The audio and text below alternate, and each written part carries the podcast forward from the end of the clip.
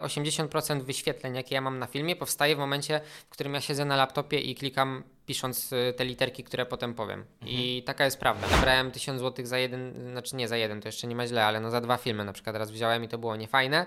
E, to jest mało?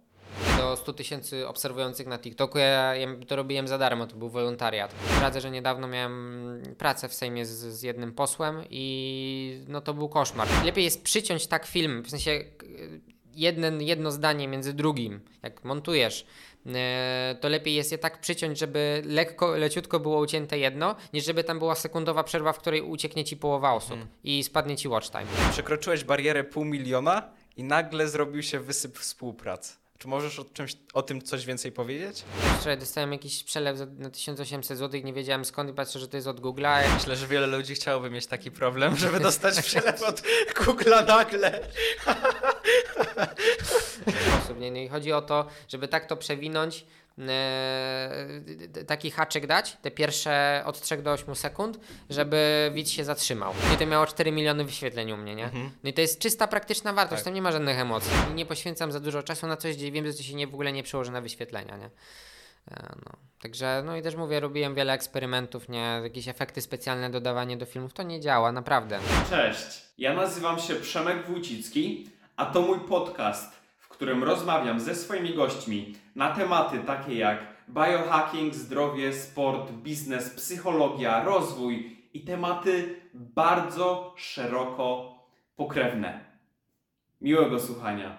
Witam wszystkich bardzo serdecznie. Dzisiaj pierwszy podcast stacjonarnie, a moim gościem jest osoba, która już u mnie występowała. Jest to pierwsza taka sytuacja na moim kanale, a moim gościem jest działacz społeczny, który zajmuje się przede wszystkim nagłaśnianiem. Wiem, że nie lubisz tego określenia, ale dobrze cię ono charakteryzuje TikToker. Mhm. Cześć, witam Was wszystkich e, bardzo serdecznie. Lesław z tej strony. Tak, od niedawna również prowadzisz YouTube'a i tam również, właśnie może zrobię jeszcze wstęp, więc zacząłeś nagrywać TikToki półtora roku temu, tak mniej więcej, i od razu mocno się one wybiły. Do tego momentu w czasie masz bardzo duże wyświetlenia i naprawdę można powiedzieć, że osiągasz sukces w produkcji filmów na TikToka i inne platformy, więc spodziewam się, że nie jest to przypadek, a jakaś zaplanowana strategia i właśnie dzisiaj chciałbym porozmawiać o tej strategii. Więc może na początku cię zapytam już tak przekornie, jaki jest twój sekret? O Jezu, nie ma żadnego sekretu, w sensie mm, autentycznie, no gdybym miał to nawet skrócić w jakieś 10-20 zdań, to bym po prostu nie potrafił. To jest tak złożony proces, że, że ciężko jest go opisać, lepiej napisać o tym całą książkę, niż mhm. próbować to skrócić do kilku, kilkunastu zdań. I to jest jedna rzecz. A druga rzecz jest taka, że pomimo tego, że jakoś mi tam wyszło, no to po pierwsze są osoby, którym wyszło jeszcze lepiej, a po drugie są takie rzeczy i procesy, których ja nadal nie rozumiem. E, I są nieraz takie filmy, gdzie one się całkowicie wybijają i mają po miliony wyświetleń, a ja nie potrafię powiedzieć dlaczego, bo ja byłem pewny pisząc scenariusz, że one takich wyświetleń nie będą miały. A z drugiej znowu strony e, jest sobie film, który ja uważam, że ma ogromny potencjał i potem się okazuje, że ma 20 tysięcy wyświetleń. Mhm. Więc e, jeżeli chodzi o ogólnie sekret, to są to pewne czynniki, które ja znam, i, i pewne techniki, które ja stosuję. E, I są, jest też pewna losowość w tym. Autentycznie przyznaję się do tego, że, że jest masa filmów, w których ja robię coś na czuja i wychodzi albo nie, bo właśnie już od razu zdradzę, że jedną z najlepszych technik jest próbowanie, co działa, a co nie działa. Mhm. I to nie jest tak, że ty musisz w tym całym procesie tworzenia wiralowych filmów wiedzieć wszystko od samego początku. W zasadzie chęci i próbowanie, testowanie tego, co działa, a co nie działa, na czuja, całkowicie na czuja amatorsko, jest dokładnie tak samo ważne, szczególnie na początku, jak jakieś te strategie, techniki, co tam powiedzieć, call to action na końcu, haczyk na początku i tak dalej, nie? Ja myślę, że ogólnie algorytm jest jedną wielką niewiadomą. Jeżeli ktoś ci mówi, że wie, jak działa algorytm, to jest kłamcą i tyle.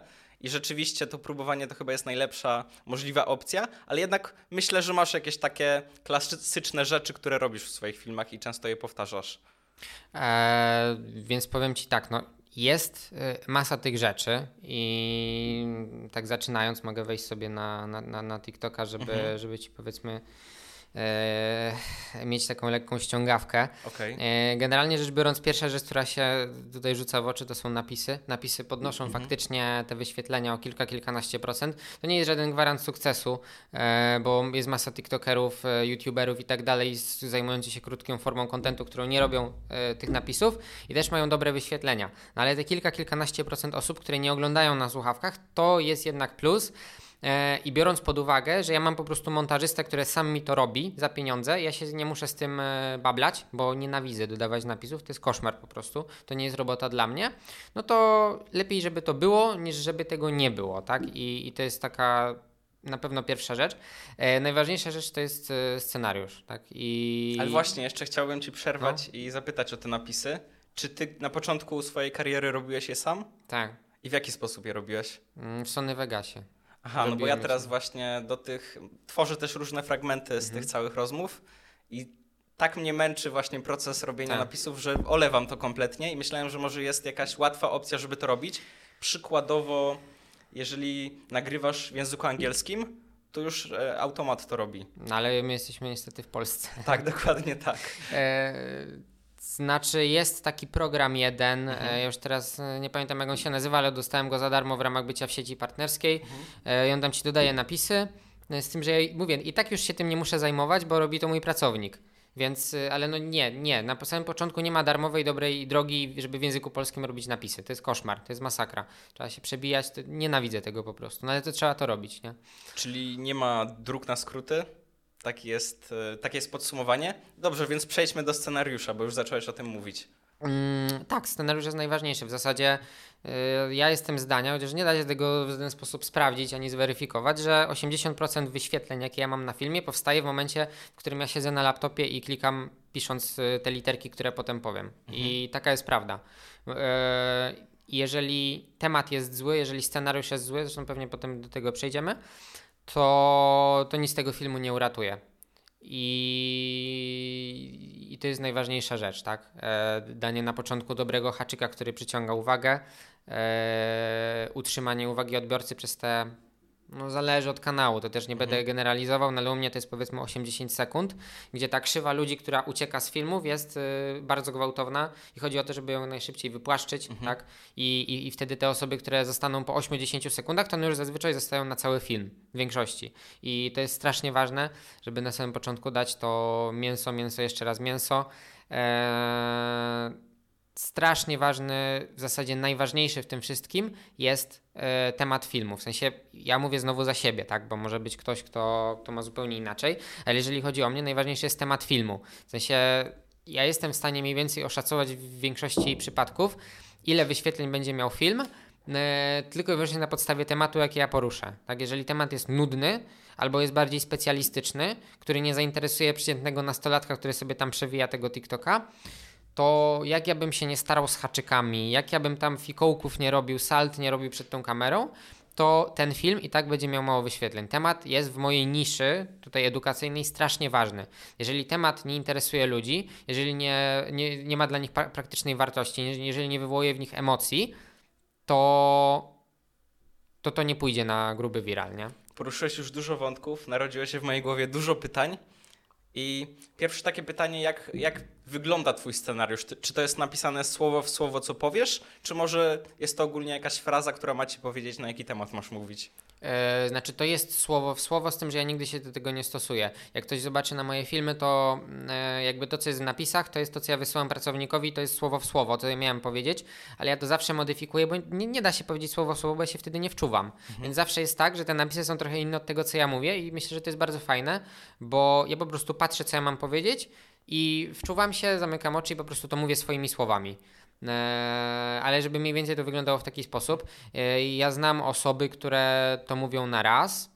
E, na przykład nagrywałem raz ze Sławomirem Mencenem, to żeśmy robili 30 powtórek dosłownie, bo, bo on to nagrywa na raz.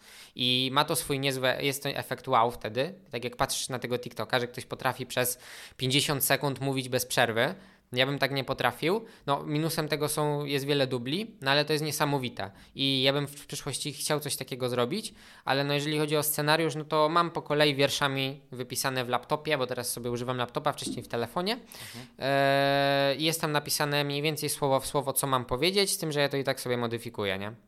To jest ciekawe w ogóle, że znasz też e, za kulis, jak wyglądają produkcje innych osób i czy zauważyłeś jakąś taką nietypową, nietypowy sposób produkcji u kogoś? Nie, niewiele osób to było. Serio, to poza Sławkiem Mencenem niewiele osób to było. Prawo Marcina kojarzę, że nagrywałeś no, z nim również? Tak. Yy, a tak poza tym to jest dość podobnie. Mhm. To jest dość podobnie. Czasem bardziej amatorsko, czasem bardziej profesjonalnie ale no tu nie ma rewolucji, no. Mówię, najważniejsza jest treść, tak jak już powiedziałem, tak? Co, to, co ty powiesz, a nie w jaki sposób to powiesz, nie? To jest y, znowu drugorzędne. I w jaki sposób dokładnie, praktycznie tworzysz to, ten scenariusz? Siadasz sobie przed kartką papieru, czy może robisz to na komputerze, piszesz co ci przychodzi do głowy i potem usuwasz, czy jak to wygląda? Znaczy teraz jak ja mam jakby system Apple cały, no to robię to po prostu w notatkach, tak? Bo ja co ja napiszę na komputerze, to mam od razu w telefonie. Eee, I tak, robię to najczęściej na komputerze, gdzie jest normalna klawiatura, tak mi się wygodniej e, działa. Mhm. Ja muszę mieć do tego spokój, najlepiej sobie wypić jakąś yerbę wcześniej, rano najlepiej i mieć po prostu taki deep focus. I wtedy najlepsze scenariusze są. E, naprawdę strasznie ciężko jest mi pisać scenariusz w pociągu czy w jakimś miejscu, gdzie się wykonuje takie zadania, gdzie nie trzeba mocno myśleć. Dobry scenariusz musi być przemyślany i, i raz, nieraz jest tak, że ja go pięć razy koryguję nie? I, i patrzę na to. Czasem się męczę ze scenariuszem przez pół godziny, a czasem go napiszę w pięć minut. Nie? A mhm. czasem mam coś takiego, że siedzę sobie na toalecie i wymyśliłem film, na przykład tak jak wczoraj.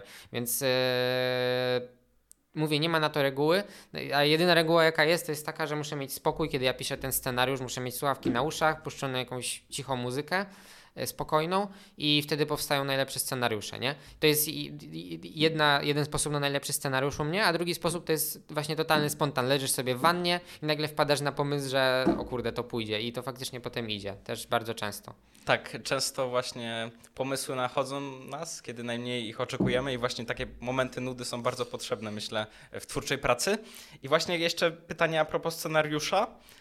Y, na jakiej bazie ty to tworzysz te scenariusze? Czy robisz wcześniej research, czy może na bazie swoich doświadczeń, na bazie tego, co wysyłają ci widzowie? Jak to wygląda? Znaczy, staram się, żeby ten research nie był długi, z tego względu, że właśnie tak jak na początku żeśmy wspomnieli jeszcze przed rozmową, że jest zasada Pareto mhm. i nie ma sensu skupiać się na niepotrzebnych 80% y, czynności, które w ogóle nie przekładają się na rezultaty. W sensie TikTok jest, może inaczej krótka, film, krótka forma filmów jest na tyle, no wiem, że użyję tutaj takiego kolokwializmu, prymitywna, że nie ma co robić researchu, który przekracza powiedzmy pół godziny. To jest absurd, tak? To można robić na, na długi film, na YouTubie, który ma pół godziny, taki dłuższy research, ale ja nie robię dłuższego researchu niż to.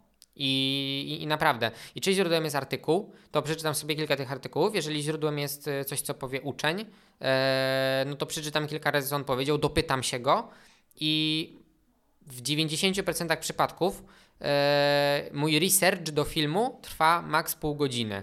E, no wyjątkami są oczywiście na przykład wywiady, gdzie no, trzeba pojechać faktycznie, fizycznie się zaangażować trochę, albo na przykład e, ten reportaż z, z Psar, z tym boiskiem, który był, no te dwa filmy miały 4 miliony wyświetleń razem, no to wtedy trzeba było tam pojechać, trzeba było zrobić taki większy research, ale no to się opłaciło z wyświetleniami. E, I od razu właśnie mówię, że ja miałem w planach zrobić taką serię z takimi reportażami, tylko się w pewnym momencie zorientowałem, że no takich aż tak patologicznych sytuacji, które by poszły na miliony takie grube, no to niestety nie dzieje się aż tyle. Więc yy, ja ciągle przeglądam internet w poszukiwaniach, tylko nie ma takich rzeczy. Mhm. Tak? No, takiej patologii, jaka tam była, to niestety w Polsce, Polska jest za mała, żeby tego było regularnie, co mnie bardzo boli, bo, bo byłoby co nagłaśniać. Nie? Przekazałeś już dużo wiedzy. Jeszcze mnie ciekawi, czy są jakieś typowe struktury scenariusza, czyli właśnie tak jak już wspomniałeś o jakimś hooku, o call to actions na końcu, czy są jakieś takie typowe e, struktury? Znaczy, najważniejsza rzecz to jest właśnie haczyk na samym początku i żeby te pierwsze kilka, kilkanaście sekund scenariusza było napakowane albo praktycznymi, emo- może praktycznymi emocjami, praktyczną mhm. wartością albo emocjami, bo to są dwie najważniejsze rzeczy. Eee, musi być ten haczyk, czyli to pierwsze zdanie. Zawsze się staram przyłożyć do tego haczyka. E, czasem jest taki temat, że naprawdę ciężko jest e, dać jakiś haczyk, żeby nie robić z widza idioty po prostu, albo Mhm. nie chcę tego robić. No, są takie tematy, że po prostu trzeba zacząć normalnie, a nie pajacować i, i na siłę dawać jakieś haczyki. E, A drugą rzeczą to jest znaczuja długość filmu, tak? Bo są takie tematy, że długość filmów wiem, że po prostu powinna być taka, a nie inna i wiem już mniej więcej ile wersów, ile ni- linijek, ile słów muszę napisać, żeby to miało mniej więcej ile sekund, nie? I, I to są takie dwie metryki, które ja biorę pod uwagę, kiedy piszę scenariusz, tak? Żeby się za bardzo nie rozpisywać albo nie robić za krótko, żeby ten film nie był za krótki. E, I pierwsza rzecz to jest właśnie napakowanie tego wszystkiego ogromną wartością. Nie? Wyrzucenie, w ogóle mam taką zasadę, że każde słowo e, w scenariuszu, e, które gdyby się wyrzuciło, to ten film nadal by miał pełny sens, jest do wyrzucenia, bo, bo to jest bez sensu, tak? E, I teraz też zdradzę, że niedawno miałem pracę w Sejmie z, z jednym posłem i no to był koszmar, tak? No bo jeżeli y, się mówi, że no to jest jakby TikTok i po prostu mów PO, a nie Platforma Obywatelska i nie mów tymi specjalistycznymi wyrazami, bo to się na TikToka nie nadaje, on i tak to mówi, nie? No to słabo, nie? I, I mówię, no na TikToka trzeba po prostu szybko zwięźli na temat mówić. To jest kolejne, kolejna porcja rad. I właśnie też zauważyłem, że dużo ludzi ma strategię, żeby budować ciekawość i rozładować napięcie na samym końcu, albo rozładować się na swoim Instagramie. Taka też jest taktyka, więc e, czy słyszałeś o takiej taktyce? E, Raz ją nawet zastosowałem i była drama potem z nieobliczalnym Patrykiem. Nie, Coś dzięki trochę- na razie. E, to było w taki sposób, że stworzyłem sobie Instagrama, tak? No bo już wszyscy mówili, że jestem w średniowieczu. No i, no i, no i była burza mózgów u mnie w głowie, która trwała bardzo długo. Jak sprawić, żeby na tym Instagramie się szybko pojawiło dużo obserwujących. E, no i wymyśliłem sobie, że opowiem po prostu historię, którą dopowiem na Instagramie. Tak? No i opowiedziałem historię e, jakąś strasznie starą, e, jakimś tam aferze z nauczycielką, jeżeli tam coś niefajnego robiłem i, jakby dalszą część tej historii dałem na Instagrama. E, to było głupie, nie zrobiłbym tego teraz absolutnie, ale teraz już tego nie potrzebuję, bo na Instagramie mam po prostu swoje własne normalne, takie czyste edukacyjne filmy, nie? I może to był błąd, bo przyszło mi z tego 2000 obserwujących, gdzie można było to zrobić w o wiele lepszy sposób. No ale tak, jest taka metoda, że można przysłać na Instagrama i to działa, tak? To działa w wielu przypadkach. Czyli u ciebie skończyło się to dramą. Nie będziemy wchodzić w tą dramę, ale chciałbym cię jeszcze zapytać o tą drugą metodę, czyli budowanie ciekawości i jeszcze rozładowywanie jej na końcu filmu. Mm, w jakim sensie? Tak, tak e, wprost, nie? No, czyli mówisz coś, nie uwierzysz, ale dzięki tej metodzie schudłem 10 kilo, zbudowałem tyle mięśni, bla, bla, bla, bla, bla i na końcu mówisz dopiero tą metodę. To taki prymitywny przykład. Mm, Wiem, ale większość moich filmów jest za krótka. W sensie ja myślę, że coś takiego na YouTubie można zrobić. Czy ja, czy ja coś takiego próbuję? No. No nie, no moje tematy nie są takie. W sensie większość moich tematów to są y, filmów, to są opinie na jakiś temat, tak? No tutaj ciężko jest coś takiego wstawić, także o słuchajcie, nie uwierzycie jaką mam opinię na temat ołówków w szkole, tak? Poczekajcie do końca filma, fi, filmu, to wam zdradzę na końcu jaką mam tę opinię, nie? No coś muszę gadać przez ten cały film, nie? tak. Więc są pewnie nisze, w których to działa, ale w mojej e, staram się dawać najwięcej wartości na samym początku, tak? I, I właśnie tak to wygląda, nie? Czy myślisz, że jeszcze warto o czymś powiedzieć w kontekście struktur filmów? Mm, muszę tutaj sobie popatrzeć na swoje filmy. Okej, okej. Eee, generalnie ja kocham puenty. Na przykład ostatni mój Na film. samym końcu, tak? Tak, takie puenty, które są po prostu mocne, które no, są mocne, są ironiczne. Ja kocham ironię i, i, i bardzo często umieszczam właśnie w e, swoich filmach puenty i myślę nad nimi bardzo długo, żeby cały film był taką zwięzłą całością, jak taki wiersz.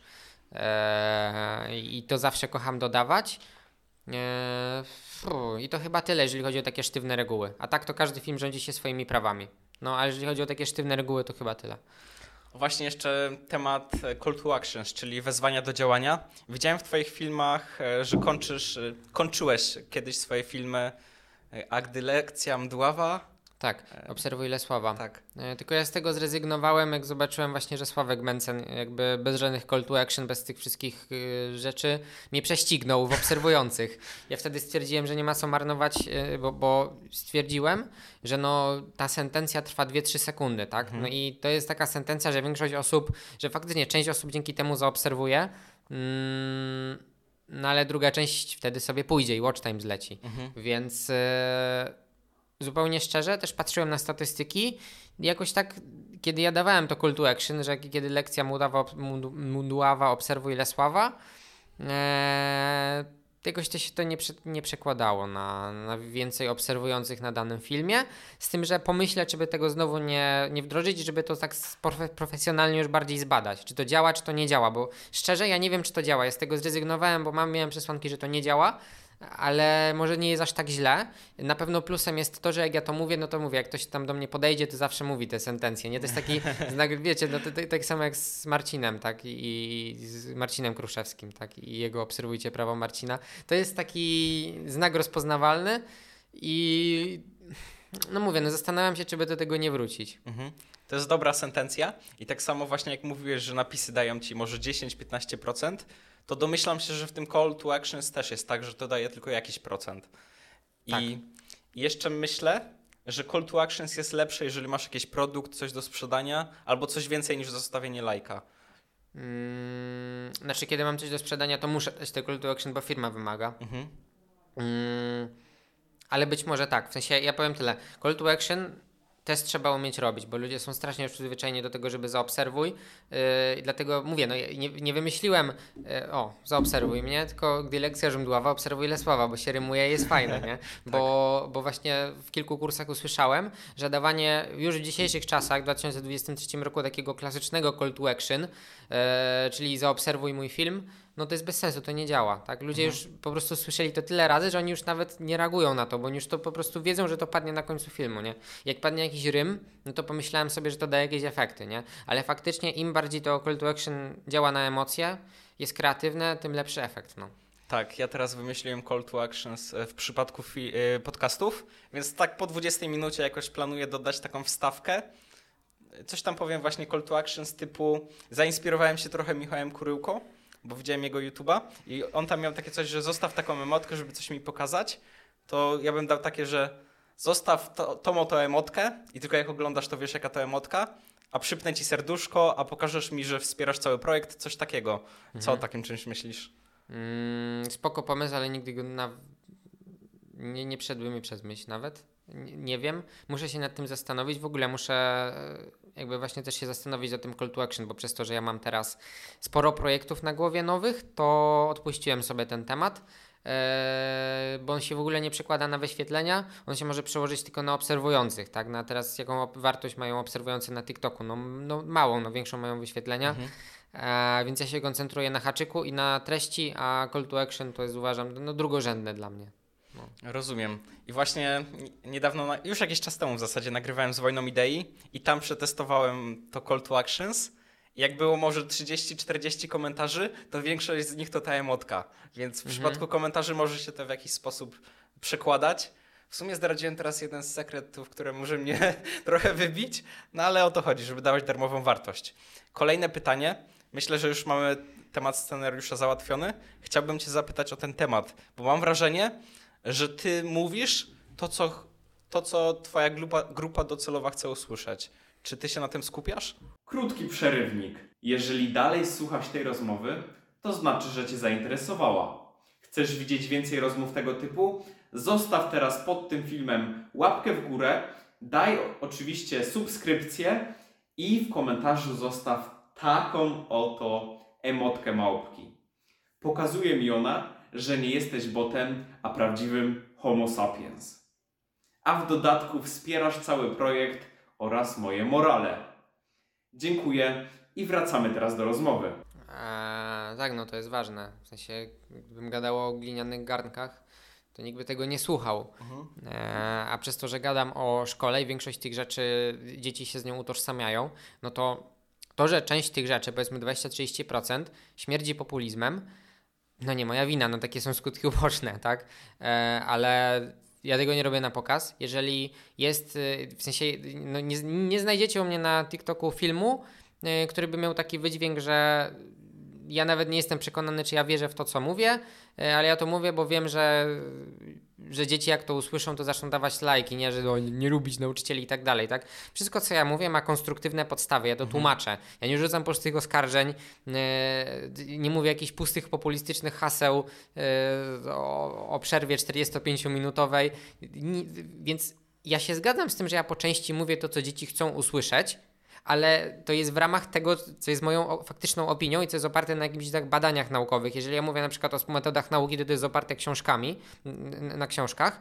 I to nie jest tak, że, że dzieci by chciały, żeby lekcje nie istniały, więc ja nagrywam film o tym, że słuchajcie, w sumie szkoła jest bez sensu, nie chodźcie w ogóle do szkoły, tak? No bo czy to jest coś, co dzieci by chciały usłyszeć? Tak, no ale ja o tym nie nagrywam, tak? Więc ja się zgadzam z tym, że część rzeczy, yy, o których ja nagrywam, to są rzeczy, które dzieci chcą usłyszeć i powoduje to w nich reakcję tak, tak, tak, tak, to tak trzeba robić, nie? Nagrywaj więcej.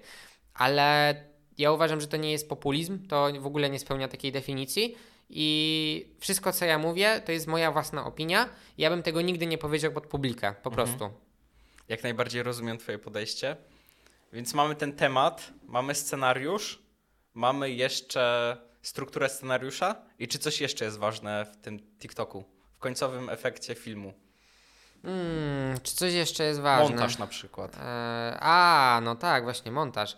E, jeżeli chodzi o montaż, e, jest strasznie ważny, bo mm, ja mam taką taktykę, technikę, e, że po prostu trzymaj mnie jak niepodległości, że po prostu wszystkie cięcia, e, lepiej jest przyciąć tak film, w sensie jeden, jedno zdanie między drugim, jak montujesz, e, to lepiej jest je tak przyciąć, żeby lekko, leciutko było ucięte jedno, niż żeby tam była sekundowa przerwa, w której ucieknie ci połowa osób i spadnie ci watch time. Więc e, wcześniej jak samemu montowałem, to miałem taką zasadę, że mówię, to ma być na styk. Ja mówię jedno słowo, w sensie jedno zdanie i potem od razu leci drugie, bez nawet milisekundowej przerwy, bo ludzie uciekają wtedy, bo to nie jest ciekawe. E, No i teraz mój pracownik ma takie wytyczne i, i dobrze to robi. No, myślałem, że będzie z tym problem, ale on zrozumiał o co chodzi i, i, naprawdę mówię, nie ma w mo- moich filmach takich przerw, jest dynamika i, i, nie ma takich chwil, gdzie, gdzie ja się jąkam, gdzie ja coś mówię, to jest wszystko powycinane, jest samo mięso, nie? Że ja przez, jak film to 20 sekund, to ja przez, mówię tam przez 19,8, tak? A te 0,2 to jest, yy, mówię, na, na, na, nazbierane jakieś tam milisekundy. Rozumiesz o co chodzi, Tak, nie? tak. To jest bardzo ważna rada w zasadzie. I tak naszło mnie na myśl, że żeby uczyć się tworzenia filmu, to najlepiej właśnie zacząć od tych najkrótszych treści, bo tam każda sekunda ma znaczenie. Tak i teraz się będę przerzucał na długą formę na YouTubie i nie wiem jak to będzie. Totalnie to będzie, nie wiem, jakieś wejście do lodowatego jeziora, ale no będzie się trzeba przyzwyczaić, tak? E, Ale przyznaję, że krótka forma rządzi się swoimi prawami i najważniejszym, jednym z najważniejszych tych praw jest to, e, żeby to było pocięte, żeby to było dobrze pocięte. Bo jeżeli to nie jest dobrze pocięte, to ludzie uciekną. I wtedy już nie ma zasady, że o, jest dobry temat, jest dobry scenariusz, jeżeli to jest tak rozleczone, że widz musi czekać na coś, tak? Bo jest na przykład przerwa albo ktoś y, mówi y, y, i, i tak dalej, nie? Tak, dokładnie tak. Jednak wymaga to pracy, trzeba już e, zaangażować montaż do tego. I jeszcze pytanie, jaki plan masz na tego YouTube'a długo, e, długo, długometrażowego? Mm, znaczy generalnie to ja teraz zostawiłem jakby wszystkie prace dla innych osób, Mhm. e, takie bardziej długoterminowe, e, żeby właśnie zająć się YouTube'em z tego względu, że no fajnie by było zarabiać w miarę szybko e, duże sumy. I da się to zrobić biznesem. Mam wiele pomysłów na biznes, które mógłbym zrealizować, ale jakby pieniądze, które z tego przyjdą, przyjdą po kilku miesiącach. A YouTube to jest taka jedyna rzecz, której można zarobić naprawdę grubą kasę. Jeżeli ja bym przełożył choćby jedną piątą moich wyświetleń na długie filmy, jakich mam z krótkich film, filmów, to z tego jest taka kasa, jaką masz w biznesie po jakimś tam czasie. Dopiero. I to po miesiącu można uzyskać. Więc e, krótkoterminowo, a ja potrzebuję po prostu krótkoterminowo takich środków e, większych, to jest dobra strategia. Oczywiście potem ja będę szedł w biznes, no ale takie są powody, dlaczego poszedłem w YouTube'a. Eee, I mówię, no to będzie mieszanka tego, co mi się podoba na YouTubie, mieszanka wydłużenia powiedzmy do 2-3 minut tego, co ja mówię na, na TikToku, eee, dodania tam więcej mięsa, w sensie jakby te wszystkie rzeczy, które ja wyrzuciłem e, z filmu na TikToka dotyczące jakiegoś, jakiegoś tematu, bo uważam, że wtedy się film za bardzo rozwlecze, no to na YouTube już można popłynąć i nadal e, i można to mięso dać. E, będą reportaże na pewno. Tak jak ja zrobiłem właśnie ten, ten słynny film z, z boiska w Psara, który miał te właśnie 4 miliony wyświetleń, to, to chcę robić więcej takich reportaży, chcę jeździć do szkół, gdzie się różne patologiczne rzeczy dzieją. Eee, no i planuję też stworzyć taką serię, która będzie bardzo podobna do dziennikarskiego Zera.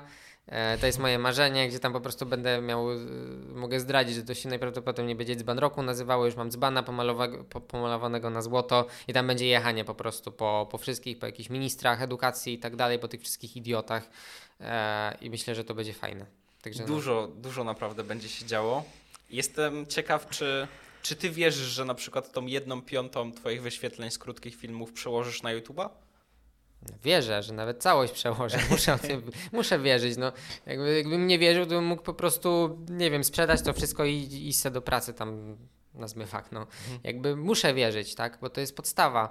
I oczywiście, że wierzę i taki jest mój cel. W sensie cel długoterminowy jest taki, w sensie powiem tak, jeżeli będzie na przykład jedna dziesiąta tych wyświetleń i będzie na każdym filmie po 10-15 tysięcy wyświetleń, no to ja nie rzucę tego i nie stwierdzę, że oj, bo ja się nie nadaję do długiej formy, tylko po prostu będę to ulepszał. I ja po pół roku i tak dojdę do tej jednej piątej, tak? A, a po roku dojdę do tego, że będzie połowa tego. No, bo tak to działa, tak? No, trzeba się uczyć na błędach, będę kupował nowe kursy, będę testował, co działa, co nie działa, będę testował nowe haczyki, będę się uczył tego YouTube'a i nawet jeżeli przez pierwszy miesiąc nie będę miał powiedzmy 100 tysięcy wyświetleń na każdym długim filmie, to po 3-4 miesiącach już będę miał. Ja jestem tego pewny. Bo się nauczę, wyciągnę wnioski, yy, poprawię błędy i, i będzie. Tak. Ja jestem pewny, że tak będzie. No, no tak to działa. To jest świetny mindset i właśnie trochę o tym mindsetie twoim rozmawialiśmy w poprzednim filmie, do którego zachęcam. To jest właśnie call to actions, do wycofania się do poprzedniego filmu, w którym rozmawialiśmy o szkole, jej problemach i wielu tematach w zasadzie. I teraz kontynuując temat, wspomniałeś również o monetyzacji TikToka i że nie do końca jest to takie fajne. Czy mógłbyś go rozwinąć? No nie jest fajne. No TikTok się zwraca po czasie, tak? I w zasadzie do 100 tysięcy obserwujących na TikToku ja, ja, to robiłem za darmo, to był wolontariat. E, a potem też był wolontariat, tylko trochę mniejszy. E, I generalnie, jeżeli chodzi o TikToka w Polsce, to słabo się zarabia tak ze źródeł TikToka, bo wszystkie główne funkcje, jakieś tam creator fund i tak dalej są nie dla Polaków. E, więc współprace do tego przychodzą, tak? A mi mhm. przyszły, zaczęły przychodzić współprace tak konkretnie naprawdę, że w miesiąc w miesiąc mam tego sporo, dopiero jak teraz przekroczyłem te pół miliona obserwujących.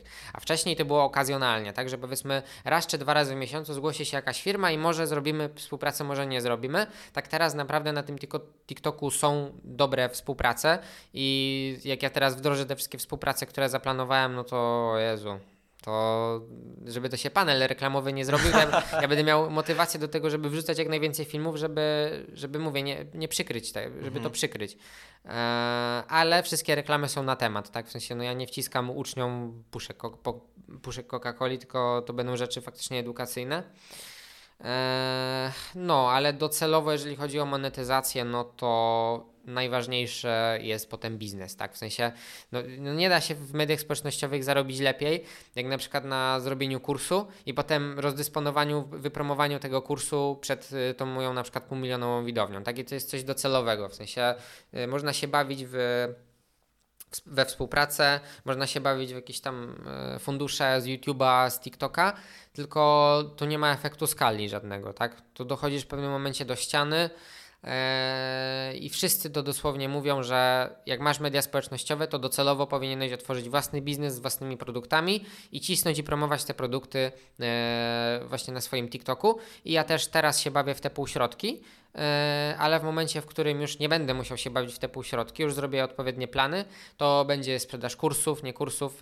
Planuję też automaty w, szkola, w szkołach stawiać. Wow. No, więc e, i mówię, to wszystko będzie promowane tym TikTokiem, to będzie napędzane tym TikTokiem, nie? Mhm. I to jest coś, co będzie generowało naprawdę pieniądze, a takie współprace, zwłaszcza jeżeli ja mam dopiero teraz te pół miliona, znaczy no dopiero, no zależy z jakiej perspektywy spojrzysz, tak? Ale no to jest zabawa, to, znaczy dobra, Ostatnio już nie. No ostatnio to już się konkretniejsza kasa zrobiła, ale jeszcze do niedawna to naprawdę była taka zabawa, Mhm. że no fajnie, coś tam wpadło, nie, ale mówię, teraz się robi poważniej, ale ja wiem, że i też staram się być ambitny, że naprawdę poważnie to się zrobi w momencie, w którym ja biznes na tym oprę. I to jest mój cel. e, No i tak to wygląda, jeżeli chodzi o monetyzację. To jest twój cel i tego ci życzę. Chciałbym jeszcze cię zapytać o to pół miliona, bo już zaczęliśmy trochę o tym rozmawiać przed nagrywaniem i wspomniałeś, że przekroczyłeś barierę pół miliona i nagle zrobił się wysyp współprac. Czy możesz o, czymś, o tym coś więcej powiedzieć? No przekroczyłem pół miliona obserwujących na TikToku i, i, i nagle faktycznie zauważyłem gigantyczny wzrost tych propozycji współprac. No. Część z nich wynika z tego, że teraz się zaczynają kursy do matur i tak dalej, bo połowa z tego to jest właśnie to. No ale faktycznie, kiedy przekroczyłem te pół miliona, to, to sporo osób na mnie zaczęło zwracać uwagę i teraz mam tego po prostu masę że aż mi się nie chce na to odpisywać. No. I tak, no ten pół miliona to jest pewien game changer. E, wcześniej czegoś takiego nie miałem. To jest bardzo ciekawa sprawa, bo kto by się spodziewał, że masz cztery- 490 e, tysięcy wyświe- e, subskrypcji i nic się nie dzieje, nagle 500 jest wysyp. To jest naprawdę ciekawe. I chciałbym cię jeszcze zapytać, czy mógłbyś jakby uchylić trochę rąbka tajemnicy i zdradzić, o jakich, o jakich sumach mówisz w przypadku na przykład e, zarobków z TikToka? Mm, cóż, to, to zależy od tego. To zależy. No generalnie ja się negocjowania uczę i ciężko mi to porównać z tego względu, że większość moich współprac była za czasów, kiedy ja jeszcze nie umiałem w negocjowanie, tak? I, I było coś takiego, że kiedy już miałem dość sporą liczbę obserwujących, no to ja brałem 1000 zł za jeden, znaczy nie za jeden, to jeszcze nie ma źle, ale no za dwa filmy na przykład raz wziąłem i to było niefajne. E, To no, jest mało? No, mało. Okej. No mało, no sorry, no w dzisiejszych czasach mało. Eee, a teraz e, jest to o wiele więcej, tak? I 1000 zł to jest punkt wyjścia w ogóle do jednego filmu. Jednego, tak? A, za, a za takie pakiety, e, że jeszcze jakiś tam jeden dobry film, ewentualnie dwa, plus coś jeszcze na Instagramie, no to to jest 2000 zł co najmniej, tak? Co najmniej. I, I spoko, fajnie się to robi, nie? A jak to wygląda ze strony reklam na TikToku? Takich reklam TikTokowych? Mm, w sensie.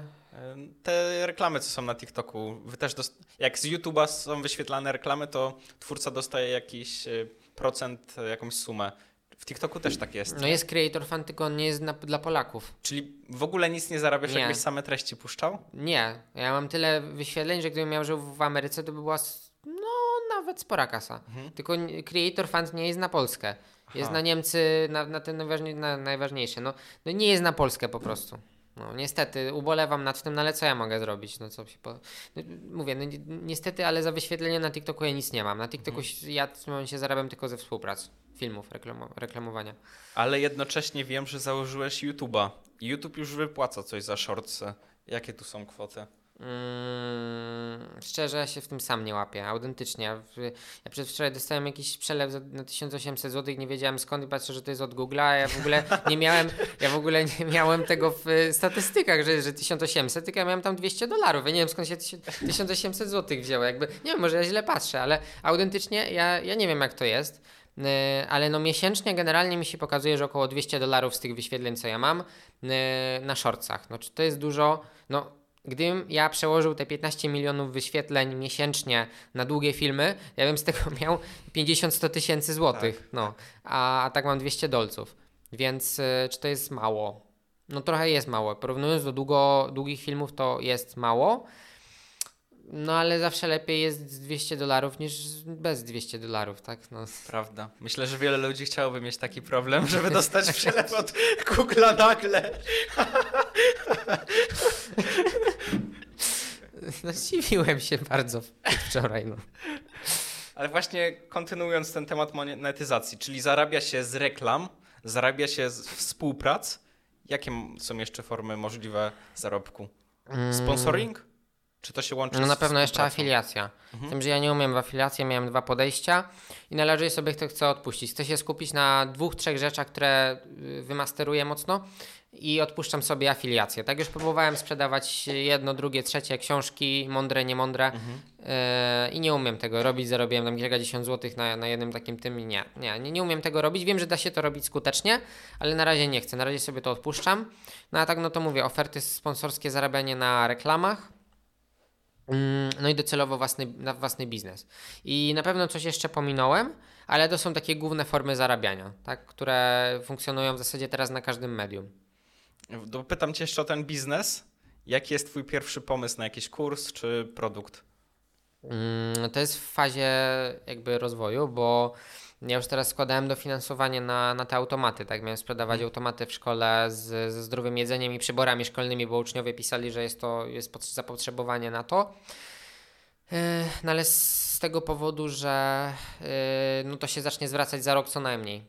Optymistycznie, bo jeden automat to nie jest żaden efekt skali, no to yy, zrezygnowałem z tego, w sensie przełożymy to z kolegą, który będzie moim wspólnikiem najprawdopodobniej na przyszły rok szkolny, a teraz się zajmę właśnie czymś, co przyniesie kasę szybciej. I to właśnie jest ten YouTube.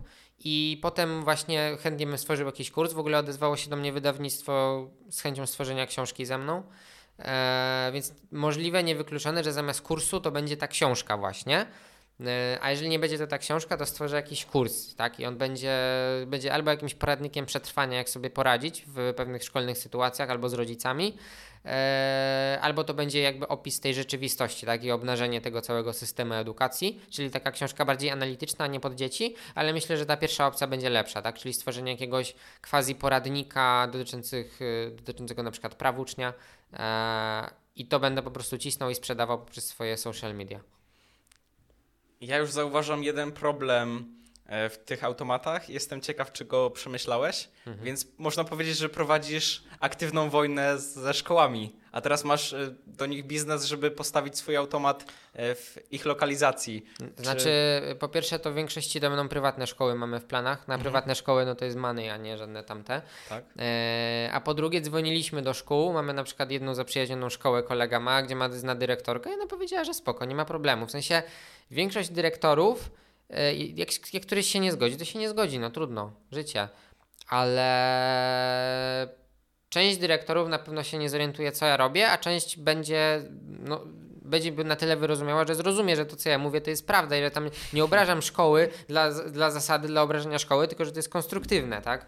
I, a, a część będzie miała kija w tyłku i powie, że nie. No to trudno. No, to się znajdzie I szkołę, strata. gdzie. No tak, no i strata, bo, bo mówię, no jeżeli to wypali i to będzie miało miliony wyświetleń na TikToku, to to będzie ogromna promocja dla takiej szkoły, więc tylko ich strata. Tak, to jest myślę, że innowacyjny pomysł. Jak najbardziej ci w nim kibicuję.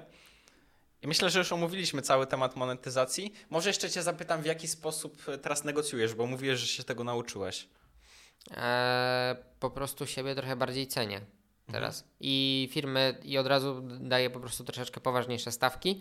Eee, I też e, firmy no, poważniej podchodzą do kogoś, kto już ma normalne studio, tak jak ja, i kogoś, kto ma te pół miliona wyświetleń e, obserwujących. No, jest o wiele lepiej niż było na przykład, kiedy miałem 100 tysięcy obserwujących. No wtedy to jednak e, firma miała nade mną sporą przewagę, a teraz to się odwraca, tak? I teraz to ja mam tutaj większą pozycję siły w tych negocjacjach, więc po prostu jestem twardszy.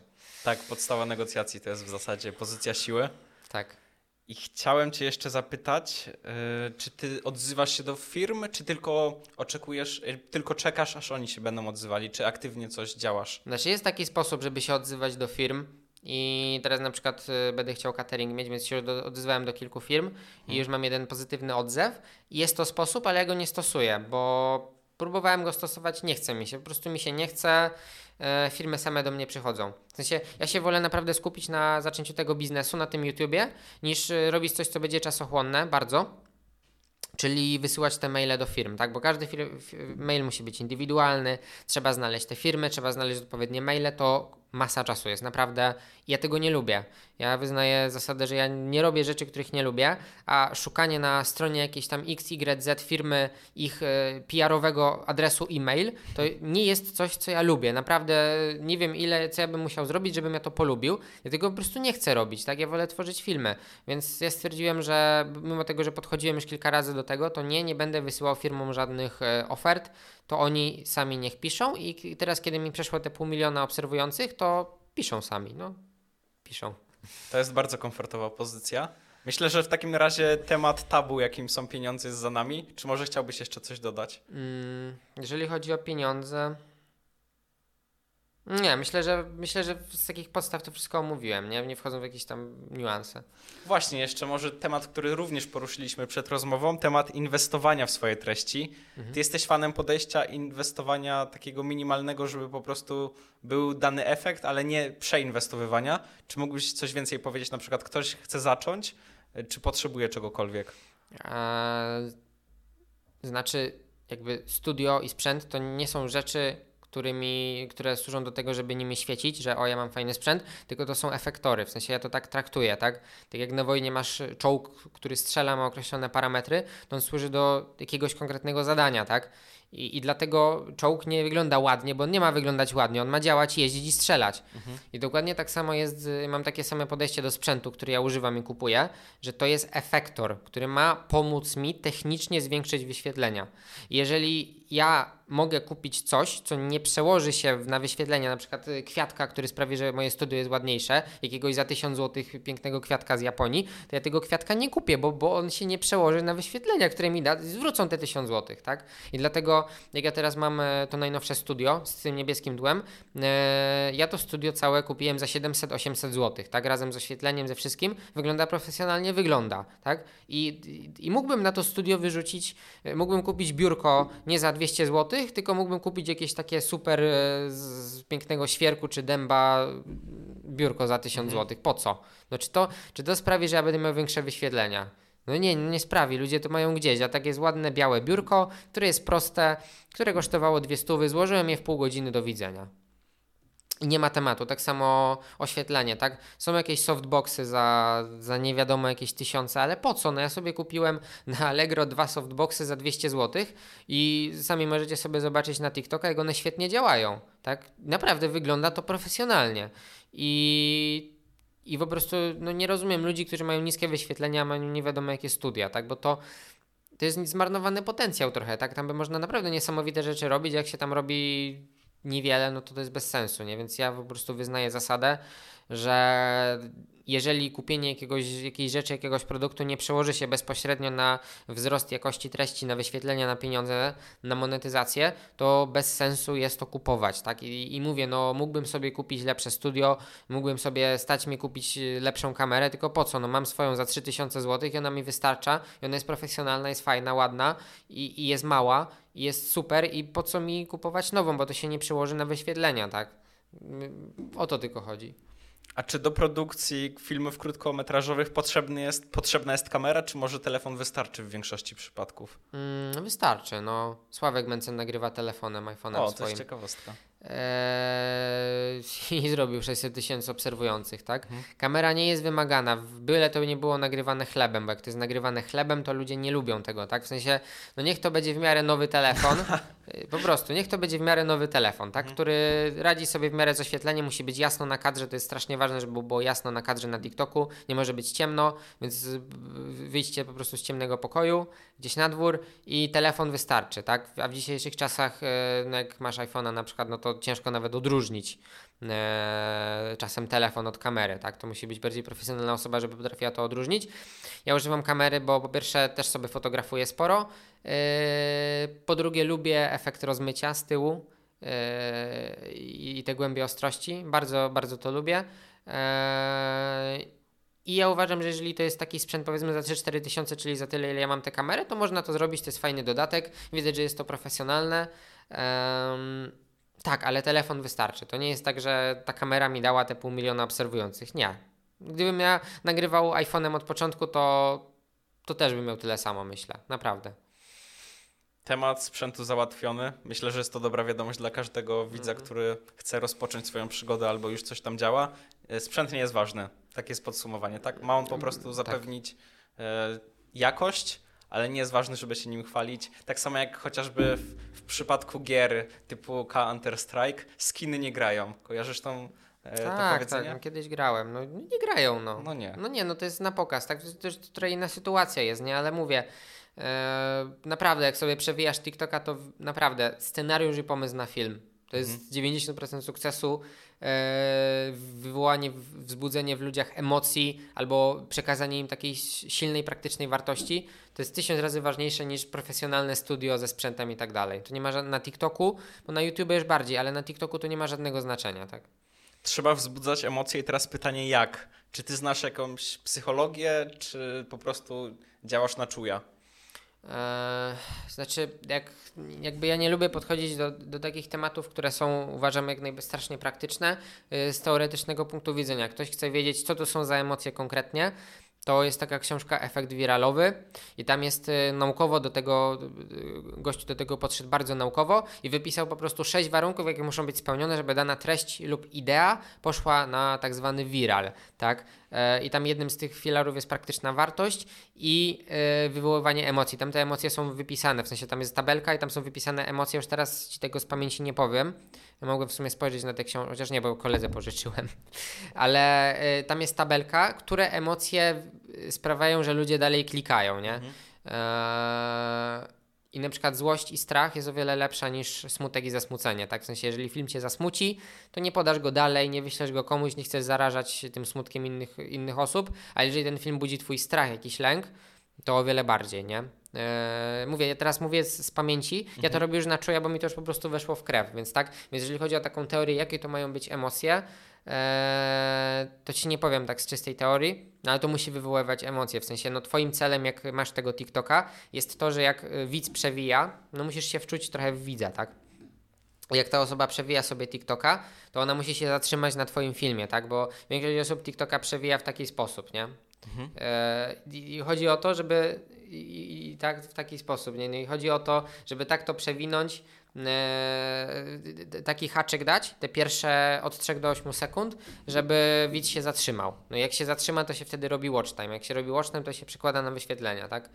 E, I tu jest naprawdę wiele, masa, masa różnych trików, nie? o których już w większości powiedziałem, e, ale mówię, no naszym celem jest to, żeby był jak największy watchtime, żeby widz przykuł uwagę do, do naszego filmu, żeby to wywołało e, w nim jakieś emocje, zaciekawienie, złość, lęk e, lub dało mu praktyczną wartość, jakiś poradnik, e, taką naprawdę dobrą i on wtedy obejrzy, udostępni, polajkuje i to się przekłada na, na, na viral ten tak zwany. No właśnie, ale czy dawanie wartości pobudza emocje? Mm, Nie, ale to jest jej osobny warunek. To jest Aha. zupełnie osobny warunek. W sensie naprawdę, jeżeli to jest praktyczna wartość, to to nie musi budzić emocji, tak? Eee, i, I mówię, no jednym z przykładów jest y, jeden z filmów o najlepszej ściądze ever. Tam się wkłada do wody kartkę, coś tam się robi, jakieś nie wiadomo co. No i to miało 4 miliony wyświetleń u mnie, nie? No i to jest czysta praktyczna wartość, Tak. tam nie ma żadnych emocji, nie? Mówię, najlepsza ściąga ever, taki był wstęp, nie? Eee, I, I to miało 3 miliony wyświetleń, mimo tego, że mówię, no czy tam były emocje? Nie. Więc jeżeli twój film ma taką mocną, praktyczną wartość i też zależy jaka to jest wartość, no bo ktoś powie, okej, o, pra- praktyczna wartość, no to nakręcę film o lepieniu garnków. Z tym, że no, gr- grupa docelowa do lepienia garnków to jest ile osób w Polsce? No kilkanaście, kilkadziesiąt tysięcy będzie, no może będzie. A jeżeli to jest praktyczna wartość pod tytułem y, ściąga na nudną lekcję, albo co robić podczas nudnej lekcji, to to grupa docelowa, potencjalne, które może odebrać tę praktyczną wartość, to jest kilka milionów uczniów. E, więc y, to nie jest tak, że ty nagrasz praktyczną wartość o kwiatkach e, i będziesz mieć miliony wyświetleń. To musi być po pierwsze taka mocno praktyczna wartość, e, a po drugie musi być e, duża grupa docelowa, którą ta praktyczna wartość zainteresuje. I to jest drugi warunek, nie? Grupa docelowa, wspomniałeś o tym koncepcie i mówiłeś też w poprzednim wywiadzie, do którego znowu zachęcamy do obejrzenia go. Wspomniałeś również, że długo się przygotowywałeś do wystartowania z TikTokiem, do opublikowania pierwszego filmu i ciekawi mnie, jak wyglądało to przygotowanie. Czy jedną z, z, z jednym z etapów było e, ustalenie sobie swojej grupy docelowej i jakie były inne etapy?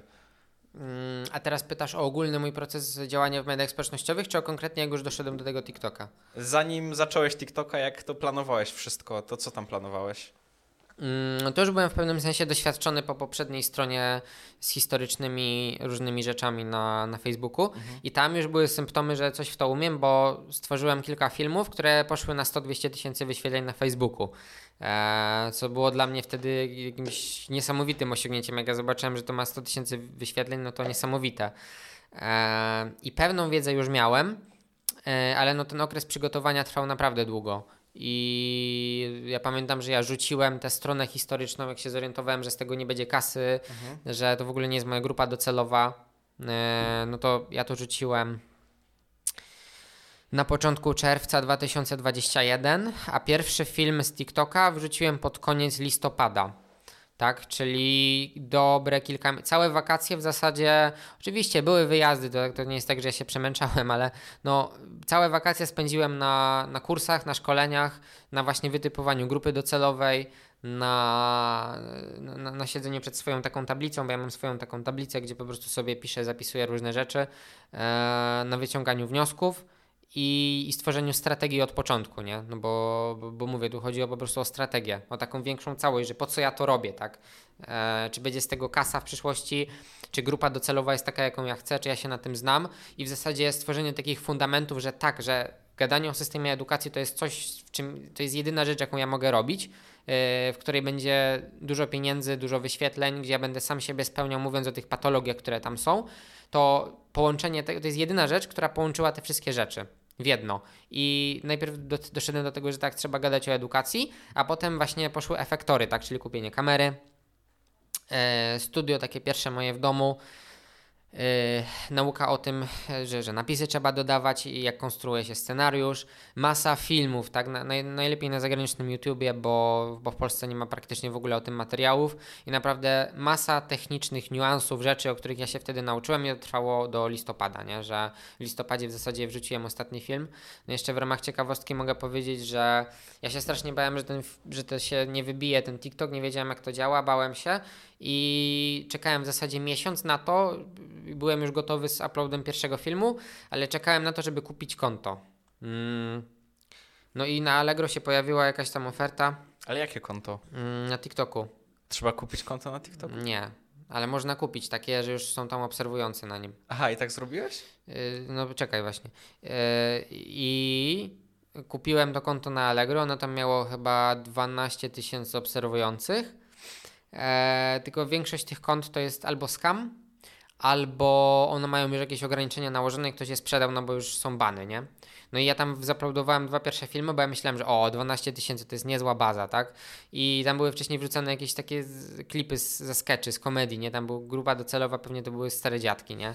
I, i, i wrzuciłem ten film, one w ogóle nie miały wyświetleń, nie? Tam miały po 3-4 tysiące, bo się okazało, że po pierwsze był jakiś shadowban na to konto, E, a po drugie, mówię, no grupa docelowa to były dziadki tego konta i całkowicie się przejechałem, ale powiedziałem, że się nie poddam i założyłem całkowicie nowe konto od nowa i wrzuciłem tam dokładnie te same filmy i, i, i film, który na tym koncie, który kupiłem za kilkaset złotych miał e, 3000 wyświetleń, a na moim koncie zrobił 1,3 miliona, tak? I, i, I wtedy ja stwierdziłem, dobra, czyli już jedziemy z tym, nie? Bo mówię, no strasznie się bałem, że, że to nie wyjdzie. I dlatego kupiłem to konto, to było bez sensu, bo straciłem tylko kasę, no ale trudno, no człowiek się uczy na błędach. Także tak. nie kupujcie konta. Jeżeli wasze treści są dobre, będą dobre, to nie ma sensu się bawić w kupowanie kont, w kupowanie obserwujących. To po prostu nie działa. To jest bez sensu. To jest kolejna ważna lekcja, myślę. I chciałbym Cię teraz zapytać, jak Ty podchodzisz do kwestii kontrowersji. Eee no fajnie jest powiedzieć coś kontrowersyjnego, lepiej jest to powiedzieć niż nie powiedzieć niczego kontrowersyjnego, ale żeby to nie było clickbaitowe, tak? W sensie staram się jakiś zdrowy umiar w tym zachować i to nie jest tak, że, że robię taki czysty clickbait, tak? I nikt nie znajdzie filmu, w którym ja robię taki czysty clickbait, który nie ma nic wspólnego potem z treścią, tak? I ja wiem, że kontrowersje się sprawdzają, w pełni się z tym zgadzam, e, z tym, że nie tylko, bo są takie kanały jak Saifan, jak ciekawe historie, które wyświetlają kosmiczne wyświetlenia, a nie ma tam żadnych kontrowersji, po prostu jest mięso samo, tak? I ja się staram przeplatać jedno z drugim, tak? Czyli kontrowersyjne stwierdzenia na temat systemu edukacji, które u starszych osób wywołują emocje, że o, jak to on sobie tak może mówić, jak on to mnie poucza i tak dalej, e, gdzie ja po prostu wprost jadę po takich zachowaniach rodziców, po czarnku, po pisie, e, po różnych rzeczach i ja to robię tak mocno i ostro po swojemu, no a z drugiej strony staram się dawać praktyczną wartość, tak, ale za każdym razem nawet jak najmocniej pojadę po, po kimś, po jakimś nauczycielu, to uzasadniam to, tak? W sensie, jak powiem, że jakiś nauczyciel nie ma mózgu, to wcześniej uzasadnię, czemu on nie ma tego mózgu, tak? A nie powiem tylko, że on nie ma, bo o, bo, bo ktoś się zatrzyma i o, bo Lesław tutaj gada coś na nauczyciela, nie? No, no nie mam takich clickbaitów. Mhm, rozumiem.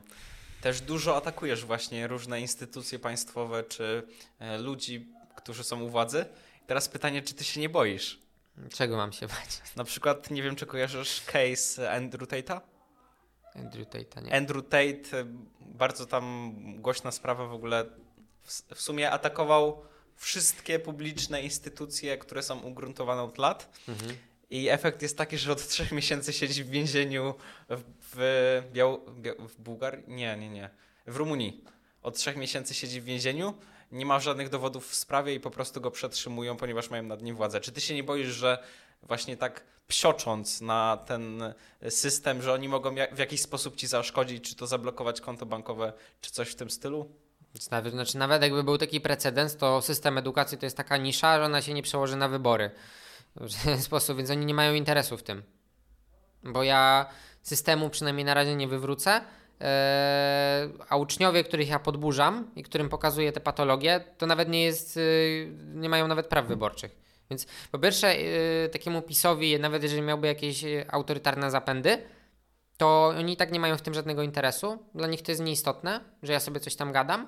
E, niestety, bo to jest właśnie bardzo smutne, że im, częściej ja spędzałem czasu w Sejmie, tym bardziej patrzy, widziałem, patrzyłem, e, jak ci politycy mają gdzieś prawa ucznia, to wszystko, co się dzieje, bo to nie są w ogóle wyborcy. Mam, mam, mam was gdzieś, nie? To jest jedna rzecz, a druga rzecz jest taka, że nie, no jest naprawdę masa osób, które krytykuje mocno tutaj na przykład rząd PiSu i nic im się nie dzieje i nie boję się, w ogóle się nie boję, e, a, a nawet jakbym coś zaczęli robić, to bym z tym walczył, tak? W sensie, no nie boję się, po prostu się nie mhm. boję ani trochę. Myślę, że jest to bardzo pocieszające dla Twoich widzów, że się nie boisz i będziesz dalej cisnął.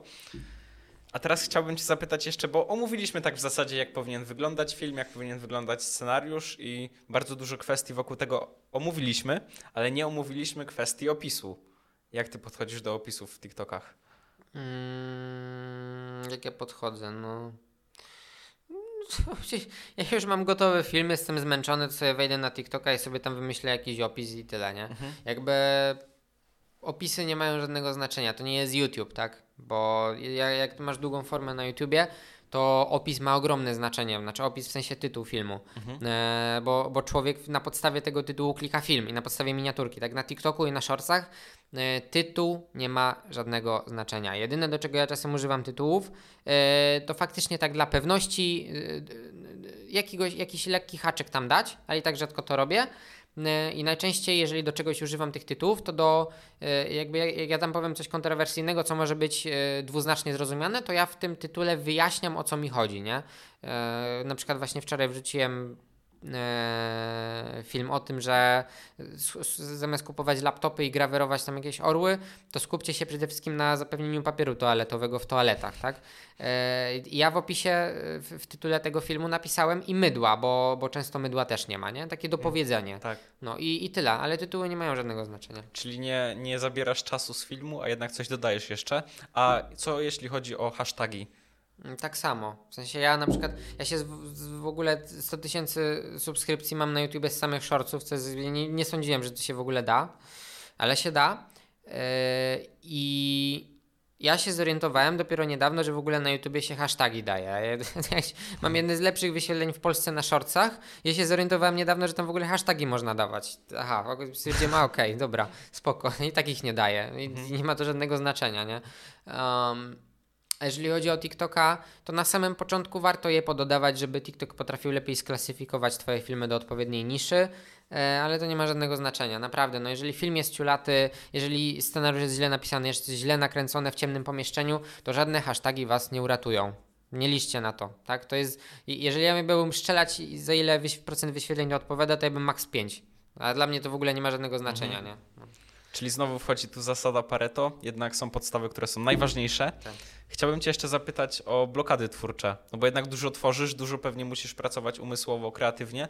Czy masz takie dni, w które nic Ci się nie chce i nic nie umiesz wymyśleć? Największa blokada twórcza to była dwa miesiące temu, jak e, mój stary chi chiński Xiaomi stwierdził, że usunie mi wszystkie 50 notatek z pomysłami na filmy. E, to była pierwsza blokada twórcza, która wywołała we mnie impuls, który poskutkował tym, że trzy dni później miałem iPhone'a już. Wszyscy- mi mówili, no kup iPhone'a, no to kupiłem, nie?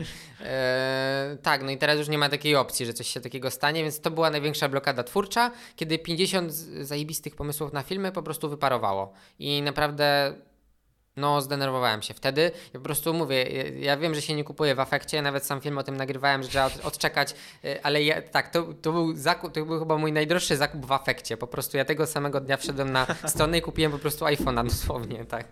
Tak, to ja właśnie wczoraj nagrywałem jedną rozmowę online i dwa razy wyłączył mi się komputer, tam ekran i wy- wyłączyła się rozmowa. I też od razu po zacząłem przeglądać komputery nowe, więc coś w tym jest. Tak, wymieniłem całkowicie sprzęt, tak, z jakiegoś tam, przeszedłem na Apple'a i to jest w ogóle kosmos jakiś, to nie ma w ogóle porównania, komfort pracy, to, że to wszystko działa, że wiesz co i jak, ta synchronizacja to jest niesamowite po prostu, naprawdę to, to było najlepiej wydane e, je- 11 tysięcy w moim życiu, autentycznie, Mhm. autentycznie, naprawdę. Też właśnie słyszałem często, że takie przerzucenie się z Androida na Apple może być trudne. Czy u ciebie to było trudne? Nie, w sensie wszyscy mnie straszyli od ojca po znajomych, że o, bo to nie jest intuicyjne, bo to, bo tamto ja się po trzech dniach y, przekonałem bardziej do Apple'a niż do Androida. Nie, nie rozumiem tego. Jakby ja wiem, że tutaj są pewne rzeczy, które działają inaczej i się musisz ich nauczyć. I ja pamiętam momenty, w których ja chciałem pobrać film z, z, z tego i nie wiedziałem, gdzie kliknąć, bo, bo nie jest pobierz film, tylko jest zachowaj wideo, a ja nie wiedziałem, o co chodzi z tym zachowaj wideo. I, i mówię, no, przez pierwsze kilka dni było trochę przekleństw, ale po tych kilku dniach stwierdziłem, że to jest najlepszy sprzęt w ogóle, na jakim ja kiedykolwiek pracowałem i naprawdę to jest niesamowite. To jak ktoś pracuje, to to jest warte, dobra, prawie warte. No to nie, nie było warte 6,5 tysiąca, ale 4 tysiące już tak. No to mm, zwłaszcza, że y, na przykład iPhone właśnie 14 Pro na przykład jest tyle warty, w Ameryce jest do kupienia za 4 tysiące. W, w Polska jest jednym z najdroższych miejsc do kupowania iPhone'a. Tak, tak na marginesie. Tak, no ale no już wracając do tematu, to... E, nie tyle, co mam blokady twórcze, co jak ja patrzę na listę swoich scenariuszy w notatniku, bo gdzie mam osobny folder na scenariusze, na pomysły na filmy, e, to stwierdzam, że no spoko, no mam ma 20 pomysłów teraz mniej więcej, zresztą nawet mogę e, spojrzeć ile mam. E, w tym momencie mam mm, w folderze scenariusze 24 pomysły. I to nie jest tak, że ja nie mam pomysłów na filmy i że mam blokady twórcze, tylko to jest tak, że jak ja czasem patrzę na ten pomysł, to ja po prostu wiem, że to będzie miało maks 10 tysięcy wyświetleń i to usuwam, nie? Więc problem jest taki, że nie chce mi się czasem nagrywać filmu, gdzie ja wiem, że to będzie miało mało wyświetleń, nie? Bo temat jest bardzo niszowy. Więc, no, ale generalnie nie mam żadnych blokad twórczych. Właśnie, ja często tak mam, że wpadam na jakiś pomysł, zapisuję sobie ten pomysł, żeby później go zrealizować, ale po jakimś czasie zaglądam i kompletnie mnie on nie kręci. Czy ty też tak masz często? Tak, no. Najstarszy, dobra, no to nie ma sensu porównywać, bo to jest nowy telefon, ale no, naj, najstarsze moje jakby pomysły to mają po kilka miesięcy i potem na nie patrzę i tak widzę, że o, to ma faktycznie potencjał, albo nie, to jest bez sensu i usuwam, także tak. Czy dużo jest takich filmów? Tak na przykład e, teraz jakbyś wziął 24, to ile byś z nich, z nich zrealizował? Mm, połowę pewnie wyrzucę. E, 25% nagram faktycznie na ten temat, a kolejne 25% e, jakby zaczerpnę inspiracji z tematu i rozwinę go tak, żeby to faktycznie było wiralowe. I, te, i, i ten nowy film będzie poruszał jakiś temat z tego, co ja sobie zapisałem, ale będzie już na, na co innego, nie? Więc tak mniej więcej to wygląda. Zorientowałem się też, że ograniczasz social media, starasz się z nich nie korzystać, tak? Eee, tak, to jest w ogóle śmieszne, bo jakby wszyscy myślą, że o, bo TikToker to ja pewnie na TikToku siedzę ciągle, ja w ogóle nie siedzę na TikToku, jakby ja nie znam tych wszystkich trendów, tego wszystkiego, ja, tego nie znam, tak? Ja mam blokadę, ja mam aplikację Forest, e, włączam ją i nie mam dostępu do, do TikToka, do YouTube'a, do tego wszystkiego, po prostu jest praca, tak?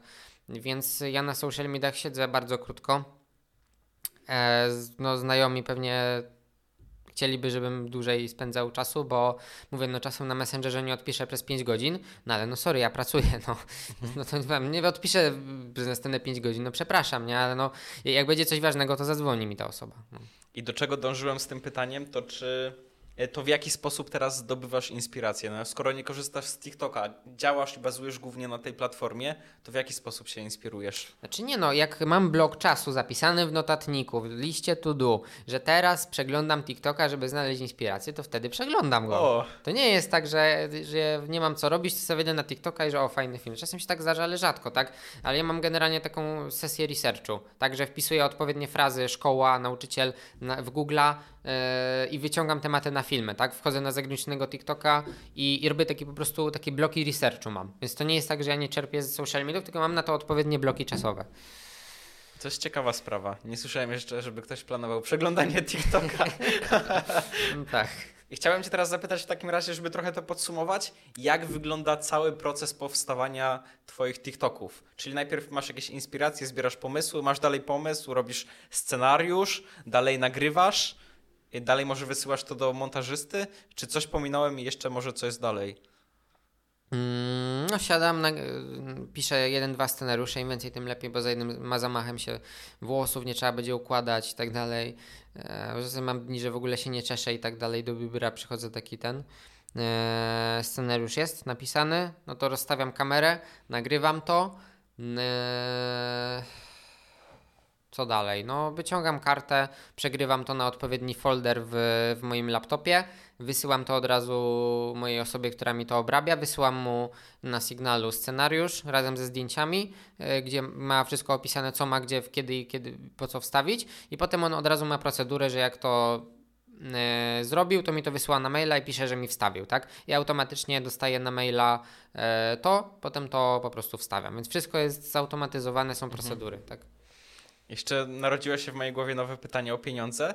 Nie wiem, czy możesz powiedzieć, ile kosztuje montaż jednego filmu TikTokowego? Mm, to zależy od e, zaawansowania jakby montażysty, tak? Jak ktoś jest e, na przykład kolegą, bo ja zatrudniłem kolegę, e, no to my jesteśmy umówieni na stałą jakby miesięczną kwotę, a nie na, a, a nie na montaż, tak? No piń, od 50 zł powiedzmy to się waha, tak? E, z tym, że to już trzeba być trochę bardziej doświadczonym. Szczerze, ja nie znam tak dobrze tych stawek, tak? E, naprawdę, no nigdy tego nie robiłem, tak na bardziej masową skalę, e, ale powiedzmy no 50, 70, 100 zł za, za jeden film. Też mówię, to strasznie zależy, ciężko to zgeneralizować, nie? Jasne. Myślę, że zaspokoiłeś moją ciekawość. Chciałbym jeszcze zapytać o e, ten proces tworzenia filmów. Czy masz na przykład takie coś, że w poniedziałki wymyślam pomysły, we wtorek nagrywam, e, w środę coś tam innego? Czy może jest to bardziej taki spontan? No, to już musi być spontan. W sensie to już bym naprawdę jakimś maniakiem czasowym musiał być, żeby to ustalać tak na wiele dni przed. Chociaż wiem, że powinienem bardziej to ustalać na, na, na wiele dni przed. Tak, e, to jest spontan, tak. W sensie jest dzień, w którym jest bardziej luźno, to wtedy siadam i nagrywam dwa, trzy TikToki, a są dni, gdzie nie mogę nic nagrać, no to wtedy nic nie nagrywam, tak. No i ważne jest też nagrywanie filmów na zapas. To w tym momencie ile masz filmów na zapas? E, W tym momencie dwa, trzy nagrane z, e, jakby z Michałem Kanarkiewiczem e, w Warszawie, a tak no to, to ostatnio mam dość duży głód filmów, tak mało nagrywam, bo sporo rzeczy robię, także. Ty też dużo, mam wrażenie, inwestujesz czasowo w każdy film, no bo musisz gdzieś pojechać, musisz e, coś wymyśleć i tak dalej. Tak, ale no, tylko na tyle, na ile to się może zwrócić, tak? Nie, nie nie poświęcam za dużo czasu na coś, gdzie wiem, że to się nie, w ogóle nie przełoży na wyświetlenia, nie? E, No. Także, no i też mówię, robiłem wiele eksperymentów, nie? Jakieś efekty specjalne, dodawanie do filmów, to nie działa, naprawdę. Przyciągnięcie uwagi, treść, prosta, dobry temat, dobry scenariusz, to jest coś, co daje miliony wyświetleń, a, a wszystko inne jest niepotrzebne. Mhm, Wspomniałeś już o aplikacji Forest, która blokuje Twoje aplikacje w telefonie i sprawia, że możesz się bardziej skupić na pracy. Jestem ciekaw, z jakich jeszcze narzędzi korzystasz przy produkcji filmów. Mm, znaczy, wcześniej jak miałem Windowsa, to używałem Sony Vegasa, no ale teraz przeżyłem szok, że na Macu nie ma niestety Sony Vegasa, więc ja sobie używam CapCuta, mi to całkowicie wystarcza. Mój pracownik też używa CapCuta, też mu to całkowicie wystarcza, bo mamy procedury, czcionka taka i taka, tutaj to i to i on wie wszystko, co zrobić, tak? Według tutaj zasad zarządzania czasem, no a jeżeli chodzi o jakieś jeszcze inne A aplikacje... właśnie, CapCut to jest e, system do montażu w przeglądarce, tak? Czyli można chyba przeglądać. Znaczy nie, no to jest aplikacja normalna i Aha. na telefon, i na, na, i na telefon, i na e, komputer. Mhm. Także jest to dość wygodne. A tak, no to naprawdę, no jest, mam YouTube Studio i, i tyle, tak, no mówię, no najważniejsze rzeczy robi się w samych aplikacjach, tak. E, Forex jest strasznie ważny, bo blokuje mi właśnie dostęp do aplikacji, a tak, no to tyle, tak. Autentycznie nie mam niczego więcej Mhm. i mi to w ogóle nie jest do niczego potrzebne. A właśnie a propos tego studia YouTube, to w jaki sposób e, analizujesz statystyki? Czy to robisz w ogóle? Mm, Na razie nie analizuję dogłębnie z tego względu, że nie mam jeszcze długich filmów, a te statystyki są trochę ułomne na shortsach i a poza tym już mam statystyki z TikToka są bardzo podobne do YouTube'a. Więc e, będę analizował statystyki na YouTubie dopiero w momencie, w którym będę miał długie filmy, nie? Tak, dużo myślę, że zmiennych dochodzi. Miniaturka, tytuł, Mhm, e, click-through rate i tak dalej, więc będziesz miał trochę więcej roboty. I tak w zasadzie myślę, że bardzo dużo powiedzieliśmy. No. I czy myślisz, że jeszcze jest coś wartego wspomnienia w całym temacie?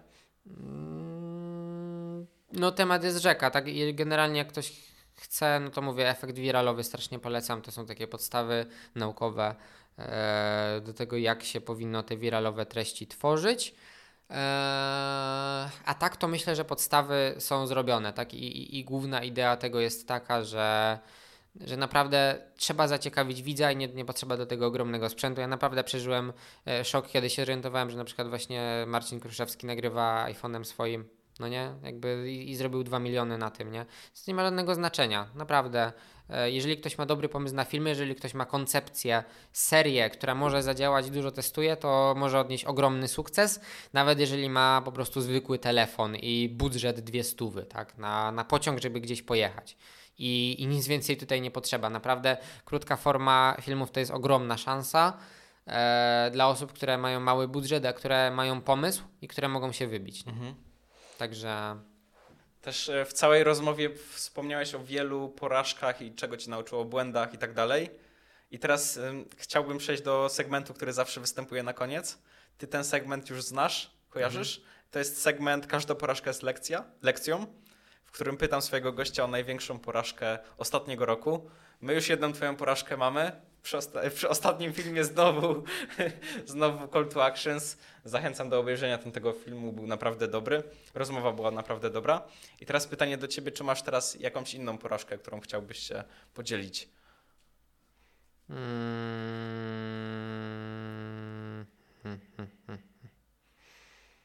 Nie, idziemy do przodu. Nie ma żadnej dużej porażki.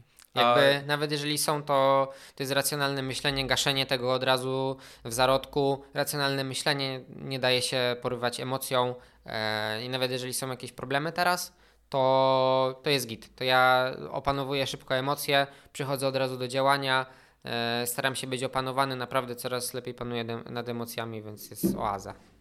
E, Na pewnym etapie to już w ogóle się nie postrzega porażek jako porażki. Tak, Tak tak, tak, tak, tak, istnieje, tak, nie? tak, bo to w ogóle nie jest porażka, tylko po prostu, no okej, o, film nie wyszedł. No, to wyciągnijmy wnioski, co nie wyszło i lecimy dalej, nie? Także dokładnie tak. tak to wygląda.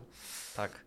Bardzo Ci dziękuję za udział w tym podcaście. Chciałbym Cię jeszcze zapytać na koniec, gdzie widzowie mogą Cię znaleźć. Myślę, że wybrzmiało to już w całej rozmowie, ale żeby to może podsumować.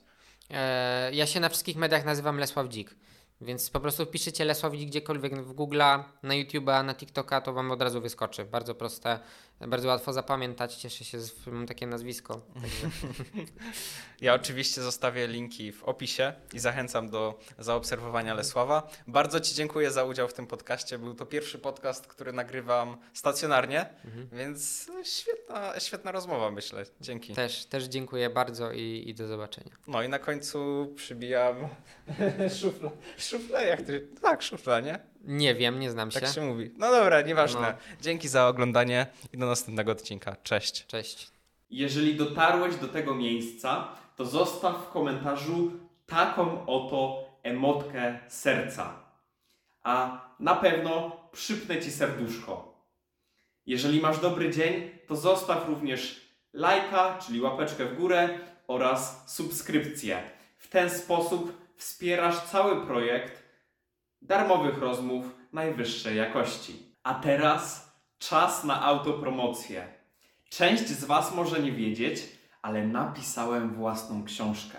Książka ukazała się w formie dropu i wyszło tylko 100 egzemplarzy. Jeżeli interesujesz się rozwojem osobistym lub jesteś na początku swojej drogi w tym temacie, to ta pozycja jest dla Ciebie. Z pomocą Progressus Dux skrócisz sobie swoją drogę o stokroć. Streściłem w niej kilka lat mojego rozwoju, przedstawiając praktyczne narzędzia i wskazówki. Jeżeli chcesz zamówić tą książkę, to napisz do mnie na maila podanego w opisie. W opisie znajduje się również cała strona poświęcona tej książce, a także darmowe fragmenty.